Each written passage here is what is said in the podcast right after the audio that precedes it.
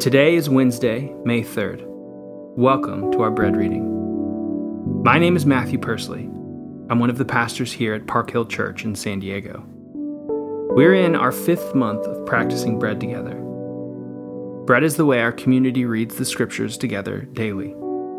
For centuries, the family of Christ has referred to this practice as Lectio Divina, or in English, our divine lesson, a message from God that teaches us how to live as a part of His family. In order to slow our minds and bodies down to encounter and abide in the love we share with God, we are going to begin by praying the Lord's Prayer together as a family. Prayer engages the body, mind, and spirit toward God. If you need to, close your eyes or open your hands in a posture of receiving. Put yourself in a position where you can engage God without the possibility of awkward interruptions or distractions. This is a special time with you and God.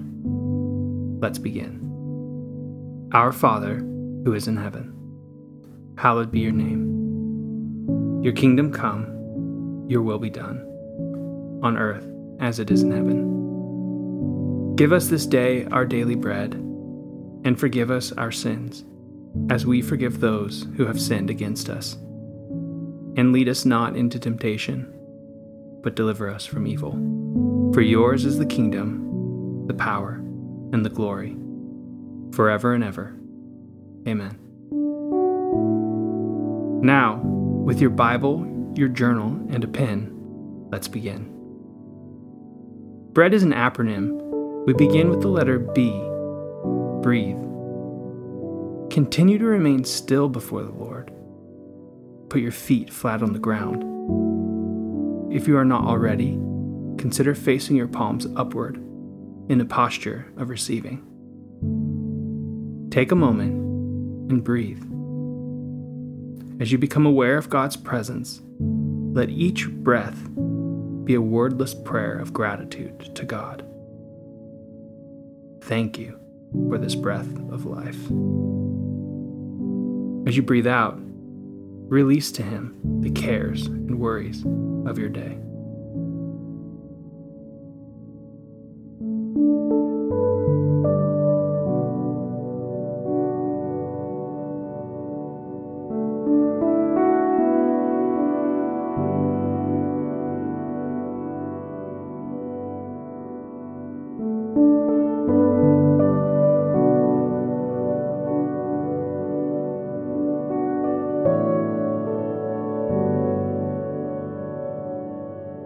Now we move to R. Our reading today is from 2 Corinthians chapter 7. As we read, write down a word or a phrase that catches your attention. If you find yourself especially moved by God's words, feel free to pause this podcast and take any time you need before restarting. 2 Corinthians chapter 7. Therefore, since we have these promises, dear friends, let us purify ourselves from everything that contaminates body and spirit, perfecting holiness out of reverence for God. Make room for us in your hearts. We have wronged no one, we have corrupted no one, we have exploited no one. I do not say this to condemn you. I have said before that you have such a place in our hearts that we would live or die with you. I have spoken to you with great frankness. I take great pride in you. I am greatly encouraged. In all our troubles, my joy knows no bounds. For when we came into Macedonia, we had no rest, but we were harassed at every turn. Conflicts on the outside, fears within. But God, who comforts the downcast, comforted us by the coming of Titus and not only by his coming, but also by the comfort you had given him. He told us about your longing for me, your deep sorrow, your ardent concern for me, so that my joy may be greater than ever. Even if I caused you some sorrow by my letter, I do not regret it. Though I did regret it, I see that my letter hurt you, but only for a little while. Yet now I am happy, not because you were made sorry, but because your sorrow led you to repentance. For you became sorrowful as God intended, and so were not harmed in any way by us. Godly sorrow brings repentance that leads to salvation and leaves no regret, but worldly sorrow brings death. See what this godly sorrow has produced in you, what earnestness, what eagerness to clear yourselves, what indignation, what alarm, what longing, what concern, what readiness to see justice done. At every point, you have proved yourselves to be innocent in this matter. So, even though I wrote to you, it was neither on account of the one who did the wrong, nor on account of the injured party, but rather that before God you could see for yourselves how devoted to us you are. By all this, we are encouraged. In addition to our own encouragement, we were especially delighted to see how happy Titus was, because his spirit has been refreshed by all of you. I had boasted to him about you, and you have not embarrassed me, just as everything we said to you was true. So our boasting about you to Titus has proved to be true as well, and his affection for you is all the greater when he remembers that you were all obedient, receiving him with fear and trembling. I am glad I can have complete confidence in you. This is the word of the Lord. Thanks be to God. As we move to E, encounter, take the word or phrase that you wrote down and reflect. Pray and ask the Spirit why it stood out to you. Spend some time in God's presence, ready to encounter Him. Once again, you can close your eyes and place your palms face up in a posture that is ready to receive. Collect your thoughts and write what you think God may be teaching to you.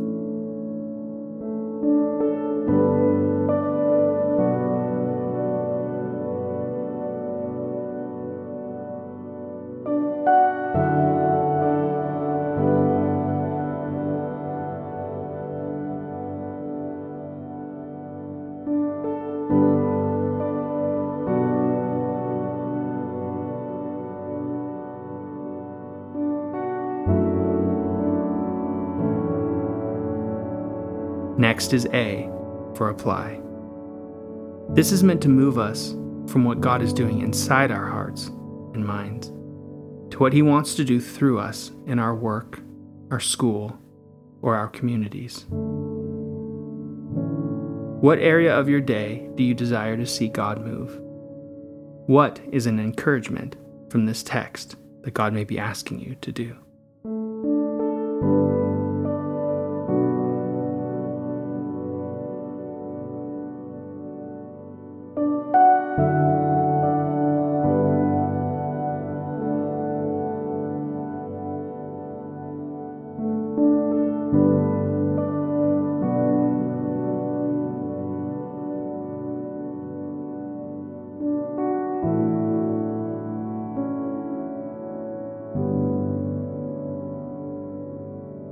Now we finish with devotion. Turn your posture toward God in gratitude, worship, and love, inviting Him into your heart.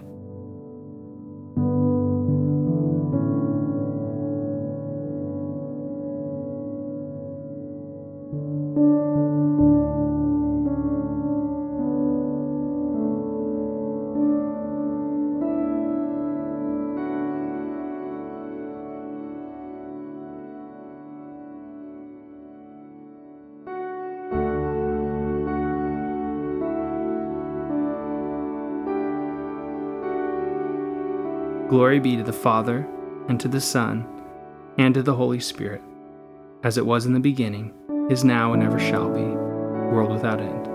Amen. Thank you for walking through this practice with me. I look forward to reading and praying with you again tomorrow.